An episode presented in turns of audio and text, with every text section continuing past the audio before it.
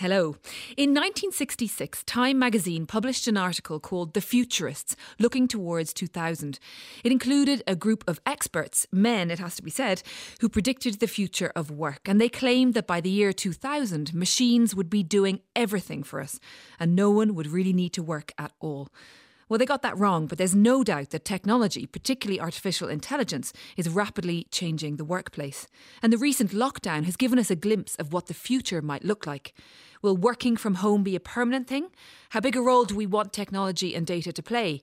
How much time will we spend working in the future? What role trade unions in all of this? And how will manual labour change, if at all? With me to discuss this are David Collings, Professor of Human Resource Management at Dublin City University, Alma McCarthy, Professor of Public Sector Management at NUI Galway, and on the line, Kevin Murphy, Organisational Psychologist and former Professor of Work and Employment Studies at the University of Limerick. You're all very welcome. David, I wanted to start with you. Uh, you know, your pre COVID research was looking at how organisations were training workers to meet their future needs. And I wonder what needs in that other world we lived in before coronavirus hit us, what needs were you identifying? Yeah, it's funny. So we did a, a big study uh, towards the back end of last year. Uh, it was funded by SkillNet and, and the Irish Institute of Training and Development. Uh, and what we saw in organisations was a recognition that work was changing, a recognition that they would need to adapt and jobs would need to evolve but actually very little focus on reskilling and upskilling. And we, the reason for that was because they were so focused on keeping the lights on and, and so busy in terms of enabling people to do their jobs today that they were struggling to look to the future. But some organizations that were thinking about this more strategically were mapping job changes over the next number of years. And one insurance company, for example, had identified about 15% of jobs that they reckoned were liable to be totally um, uh, outdated by technology in the next five to 10 years. But but some 50% of jobs would be augmented by technology in some some kind of way. So what they were predicting was that technology would come to play uh, in terms of doing some of the more menial work, if you want to use that term, or the more standardized work in the organization. And they they were on a journey to try and upskill and reskill their employees to bring more technology into their own skill set and to have higher level analytical skills so they could use the data and, and, and the like that was being created by technology. And just in, you know, briefly, was homeworking uh, mentioned back then at all? No, it wouldn't have been hugely on the agenda. I, th- I think for most organisations, there was a general level of scepticism around homeworking and a worry that a lack of trust for some in their in uh, of their employees. There were some organisations, of course, that were more comfortable with home working and were well placed when the transition happened. But I think they were probably the exception rather than the rule. And Alma, then bringing us into this new reality, obviously of, of, of COVID, you did a big national survey on remote working in response to COVID. You had eight thousand people responding. Uh, what did you find? So the Whitaker Institute at NUI Galway and the Western Development Commission um, did that survey at the end of April and uh, early May, and it was really with the objective of seeing how people were responding to a very drastic change in, in how we work um, and where we work. Um, there's some really interesting uh, findings um, that did surprise us. Uh, um, 83% of those who responded um, want to continue working remotely for some or all of the time when the crisis is over. And um, of the 8,000 respondents, over half had never worked remotely at all before. So it's it's a huge percentage that have had no experience because some people have experience depending on the role they're in. Um, so I suppose looking forward, it, it will be very interesting to see how organisations will respond. So, in the I see it as the worst possible um, sort of experiment and case of working remotely because uh, for a lot of people who have care responsibilities, be it childcare or, or elder care, the normal supports of school and childcare and creches or whatever supports you have are absent. So, and there was no time to strategically plan how people would work remotely. So we were th- thrust into it uh, because of government mandate and and rightly so. Um, but even in that worst case scenario, we see, um, you know, 83% saying, I'd like to work remotely for summer all the time. And of that, 42% want to work uh, remotely several times a week, and uh, 29% want to do it several times a month. So I think the employees are starting to speak out. Those who can work remotely. I mean, we're looking here at those who have maybe um, the op- the opportunity. A lot of roles Indeed, don't yeah. lend themselves to working remotely. Um, but now, I mean, down the road, the, the, the question is how employers, how uh, managers, leaders will respond to that, and will the pendulum swing back to the way things were? Kevin, I just wonder when we think about the future of work and take, I don't know, 2050, if you like, you know, has the virus spread sped up trends that were already there, or has it put us on a completely new course? I think it's done both. Uh, there are uh, there are longstanding trends in terms of, of changing nature of work and the changes of jobs, and I think the virus uh, put all that into overdrive, so that we've seen uh, uh, things change very quickly. The thing that's that's interesting about this is because it all happened very quickly and all at the same time. It's forced organizations to think, and not only organizations but employees, to think much more carefully about what it is they want people to do at work. How do you evaluate? How do you supervise? How do you uh, make sense of people's contributions? And I think there's, there's a real possibility that many people will come to the conclusion that much of what we do during our normal workday is just a tremendous waste of time, um, and that if we if we, we could be much more productive working at home intermittently, and that, that in fact going to the office for eight hours is has been a bad use of everyone's time. So, so you know, essentially, you know, you can get I don't know, say two or three hours of really good, productive work done in a nine to five job, and the rest of the time you're having coffee. Yeah. That's familiar to me. And if you're going to have coffee, you might as well have good coffee at home. uh, I wonder, David, you know, when we look at measuring productivity, I mean, one of the ways it's, it's coat on the back of the chair and, and the boss knows you're there. But when you're working from home, how do you do that? And, and how do you do that in a way that doesn't invade on people's privacy? Yeah, it's a, it's a real balance. And, and I think the first thing is that, that managers need to trust their employees at home because that was one of the reasons managers were so often reluctant to let people work at home. And certainly in the short term, I think it's really important to, to be conscious of the changes that people have had to make in a very short period of time. I think it's it's unlikely for many of us that we'll have the same level of productivity working from home than we did just before we moved at home as we adjusted new routines of working at home and all of those kind of things. So, so I think we, we need to provide a new toolkit to managers uh, in terms of how they go about managing their employees on a remote basis, how they think about what goals will look like, how they think about what measure, measurement will look like. And obviously, there's such a range of jobs. Um, those answers will, will be quite different for, for different jobs and different types of work. And we know already they have you know apps that track keystrokes, uh, remotely monitoring screens, and I just wonder also the sort of legal aspect of this and and whether the law is going to have to catch up with that, particularly when it comes to data and privacy. Yeah, I, I, think the whole the whole ethics, privacy, uh, security, and transparency around data are big questions for for for all organisations as as we move into a more virtual world, and again likely to be amplified with COVID. So we've seen a lot of debate over in recent months over uh, contact tracing apps and the like, where where our phones will be telling uh, our employers or the government where we've been and who we've been with, uh, and and you know there's a lot of a lot of serious considerations towards towards those data that, that have to be weighed up and taken very seriously. And Alma, it's important here to make the obvious point, which is that everyone able to work from home, and that in itself uh, was a privilege because, of course, there's a awful lot of people who had no choice but to go into work, especially during the lockdown. You know, they would have experienced it differently. I mean, people, some people are lucky to live in a, a nice house with a garden. Other people live in apartments, share apartments, and you know, there's single parents with children. There's huge disadvantage inbuilt there. How do companies uh, level that off? It's a very good point. Um, from our study, we found that you know the actual physical workspace and um, work environment um, in the wor- in the home was a real challenge for people who didn't have the larger houses. So um, and, and, the space where they could have you know have a, a quiet place to work. Um, and some people had were working at the end of a, uh, their bed trying to you know balance laptops and whatnot. So that is a real challenge. Um, is is if people can have the actual physical space in their home to, to enable them to work remotely. Um, yes, I suppose there is. There's a big question about uh, those who can um, access uh, remote working um, and those who can't. And I suppose it comes back to a lot of sort of broader equality issues um, that we see in the workplace with some people who have, you know, they, they, are able to to work remotely. They've continued for their salaries not to be impacted, and others are eh, not as fortunate.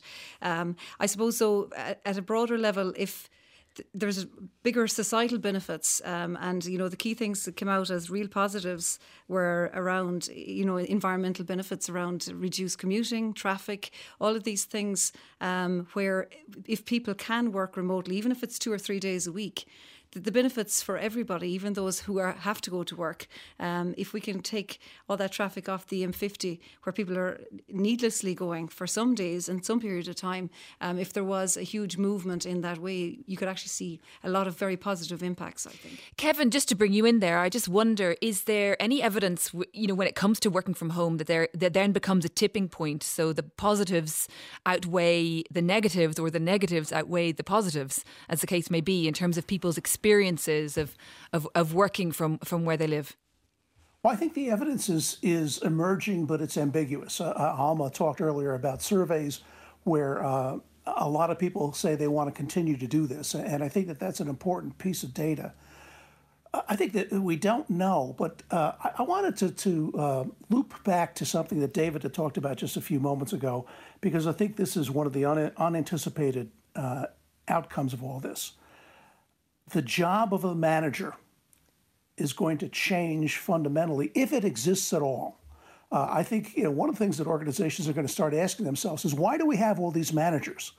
Uh, back in the day when everyone was at the office, the job of the manager was to coordinate and to make sure people were being productive, and that's all going elsewhere. And so I think I think one of the big changes is going to be in the structure of organizations. So we are uh, grossly overmanaged. There are too many administrators uh, everywhere, every organization I know of. Uh, and, and I think that, that the entire way that we structure work, uh, the way that we monitor, even the question of whether we should monitor is do we care how many keystrokes you put in? Or do we care at the end of the week how many uh, uh, particular goals have been met. Uh, so we and, move and from time management. We move from yeah. time management towards you know, did you do the project or not? At the end of the day, absolutely. If it took you three hours or four days, it doesn't make any difference to me. Sure, and you know, it's it's it's it's the sort of model. We're all academics on this panel, and that's very much the model we work on for much of what we do. Um, at the end of the year, tell me what you've accomplished, and and as long as the list of accomplishments looks pretty good year to year, that's fine. And we and and I'm not going to ask you how many hours a day you spent doing it. That's going to bleed down to more of the organization. David, I want to talk a little bit and get into technology. Uh, and, you know, I suppose there's been a long trend uh, in technology making workers irrelevant and even thinking about something more recent in our lives, which is the idea of a small book- bookshop in a village versus an Amazon warehouse and the idea of, you know, in the future robots selecting books, uh, drones instead of post workers delivering them. Uh, you know, can you talk a little bit about technology, particularly artificial intelligence? And where you think the biggest change is going to be. Mm. Yeah, it's really interesting. Actually, I saw some data recently that was pre-COVID, but but Amazon have um, hired, in inverted commas, fifty-five thousand picking robots in their in their sites across the globe over the last number of years. So that gives a sense of the scale of, of the work that's been done by by by technology in an organization like Amazon. Um, and I think it's really interesting to think about that small local bookshop versus Amazon. It's again, that bookshop can offer something that Amazon can't. So we will see some of those survive and we will see that that part of the market, but it's certainly a niche part. In terms of technology, for sure, yeah, we're seeing huge changes in terms of how work is done in organizations. Mo- most predictions are about 20% of jobs are uh, at risk from technology, so would be completely uh, uh, um, replaced by technology. Interestingly, in the medium ter- in the medium term, so within the next decade, some data predict that they'll be mid-skill jobs. So the low-skill jobs are relatively safe in the short term because the cost of the technology to relate, replace those people um, is still uh, over the, the the value you would get by introducing technology if we use that language. So where you have a cheap workforce, so let's take the meat industry, meat workers. Exactly. The incentive to roboticize that industry is low because it's cheaper just to have the workers there do the, do the work. Exactly, yeah, and and and we see a lot of those workers are are, are migrant workers, for example, um, and again, you know, we've seen it in fruit picking, picking in recent months here as well. So while the local market can provide those workers, those organisations are just tapping into a global talent pool, our, our labour pool. And it'd be really interesting to see the short term impact, at least, of, of COVID on those types of options where suddenly it's not so easy to move people across borders. It's not so easy um, to, to kind of have the safety valve of bringing people in from abroad. So in the short term, there could be some kind of implications there. But, but right now, it's still cheaper to do that than, than, than um, bring technology in to replace them. And Kevin, I just wonder a little bit about artificial intelligence because, you know, you obviously have this sort of artificial narrow intelligence, which are the likes of, you know, algorithms that, you know, they're very much part of our lives now. Uh, but artificial general intelligence, which is you are talking about the replacement of human beings. You know, you're building a computer that can do everything and possibly better than a human. And I wonder, you know, what's ahead of us when it comes to AI, and what kind of jobs do you think may be obsolete? Well, I I would agree with what David said that the, the mid skilled jobs, but I think even uh, uh, things that we would have thought of as high level professional jobs are going to be under serious threat. Uh, you think about accountants, lawyers, um, a lot of what they do can be and is being automated. Uh, and, and I think that, that you're going to see uh, those professions uh, change dramatically, that, that, that there's going to be fewer because the routine work is, is something that's just not worth hiring a professional to do. So I, I think you're going to see more and more of that. I do think that uh, managers are, are going to be replaced by artificial intelligence in many, many instances, especially if people are working remotely. The nature of what they they've been asked to do is, is something that's very amenable to uh, artificial intelligence. So that that will change. The other thing, this is not a technology change, but it's an interesting. I would see it as a political change. Um, think about the sort of workers that have been talked about and valued of, the most in the last six months it hasn't been CEOs or hedge fund managers. It's been it's been people working in the trenches. So I think that there may be some political rethinking about uh, who's valuable, who's important, who contributes, and that will have a bearing on things like compensation. Uh, on on you know should we be thinking of executives as being so important and so worth worth so much money and, and I and I do believe we're at a point where we might see some very very big big changes near nearer to the top of organizations than most people would think. Alma, I wonder, you know, how all of these shifts so far that we've spoken about are going to change, you know, the the, the movement of people in rural areas uh, and, and urban areas, you know, are, are, we going to see what people are talking about now, which is sort of a move to the country?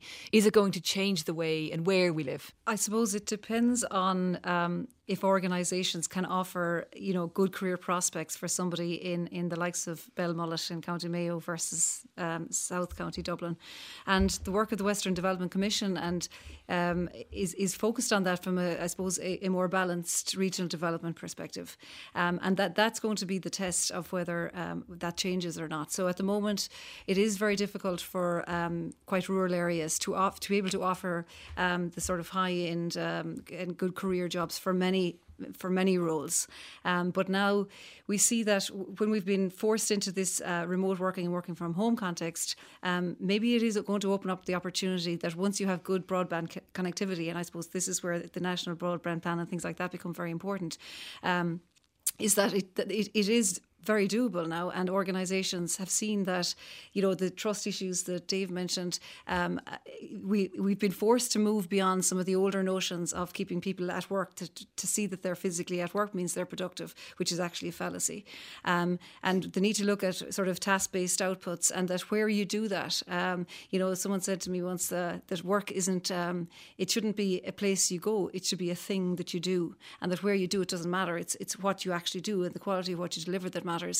So um, there is a movement along with the Western Development Commission, for example, um, in investing in regional hubs and hub sharing places to try and um, provide sort of um, spaces for people to work where they don't have good broadband and yet they, they would be more local to where they live. So that would help with um, moving away from urbanisation. So I suppose there's lots of opportunities. It, it does come down to what employees want to continue doing. Our survey indicates that there will be a demand there uh, for virtual working. Um, the question then is whether organisations and managers will will change. And as Kevin has said there, there is a mindset changed as well around how we actually manage people. Um, and that needs to happen. I wonder, just picking up there on what Kevin was saying, uh, David, you know, looking at at now at manual labour. You know, I mean these these are the jobs that really we we we don't uh, low paid, not necessarily valued, hugely valued during the lockdown. Um, and I wonder, you know, what is the future for the kind of manual work that we've seen aforementioned meat factory workers, supermarket workers, Amazon workers. You know, it, you know, you said that really it doesn't pay yet to to uh, bring robotics into their into their mm. workplace. But do you anticipate that that's going to change? And do you think that in in some ways the future for them is going to be actually that they are going to be pushed out by technology? Yeah, I, I, think for sure at some stage there will be a tipping point. I, I think interestingly, there's some re- research that looks at those people in low skill jobs and they tend to move when they move jobs into jobs that are also at risk from automation. So if I'm doing a job that becomes automated, the risk is I'll move, you know, just a step into another job that's just a little bit further behind. But again, even, uh, you know, we talk about the, the kind of accelerating effect of, of COVID. Um, look at hotels as an example. Uh, look at hotels now offering things like uh, digital check-in, keyless check-in. Um, you know that's going to reduce the necessity for receptionists in hotels in, in the immediate term, like in the next couple in, in weeks. Right now, um, you know we look at some of the technology around you know cleanliness in, in hotel rooms and hospitals. You know it's quite likely that there's going to be robotics and technology involved in that. Um, I would have also thought in things like sports officials and referees are ripe for technological. Well, believe it or not, I, I, was in a former life. I was an international basketball referee, so I've had some experience in that space. But again, we see, you know, we see regularly that the technology gets it wrong, and part of the allure of sport is that kind of that tension that comes with those difficult decisions and and and the human element of it. So, so yes, I think technology will continue to play a role, but but there's certainly no indications that it will completely take over that because it's not just uh, officiating is not as simple as making a decision whether a ball crossed the line or not. It's also controlling the players. It's also, you know, um, all of those subtle um, people management skills that come for a referee. You can't do that with technology. So, so yes, it can help a referee in the role, but but but that as a role, I think it's all the other stuff is huge part of it. It's the people management that really determine the great referees. A lot of the judgment stuff is relatively straightforward in some sports. It's actually the people management that separates the best from the rest in, in things like officiating. Kevin, what about the future of what is considered to be controversial, the gig economy? So, so the idea of work being outsourced, subcontractors being used, agencies used, uh, short term contracts and and you know all this kind of thing. I mean, where do you see that going? Because I, I did read that there are estimates that the gig economy is going to grow to around $2.7 trillion by 2025, and that actually the future is in that kind of short term contract work? I think that there's there already is, and I think there's going to be an accelerating uh, legal and regulatory pushback gig economy, uh, I, I, I, I usually talk about this as precarious work, uh, turns out to be extraordinarily bad for almost everyone except the employer.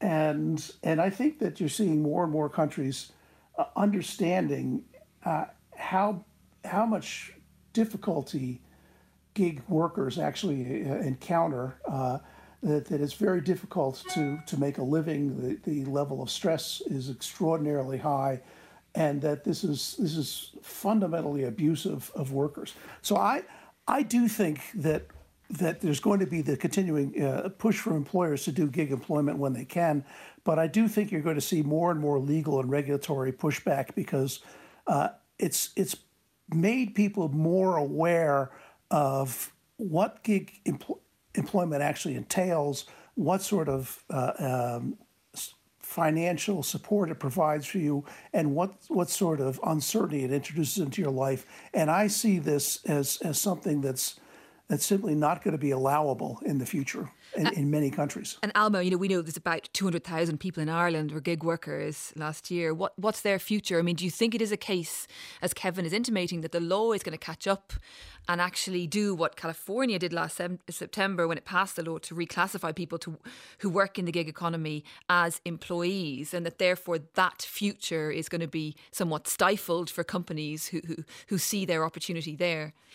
Yeah, uh, Kevin raises fundamental issues, I suppose, around uh, security and, and the quality and terms of employment um, being potentially uh, reduced in a gig context.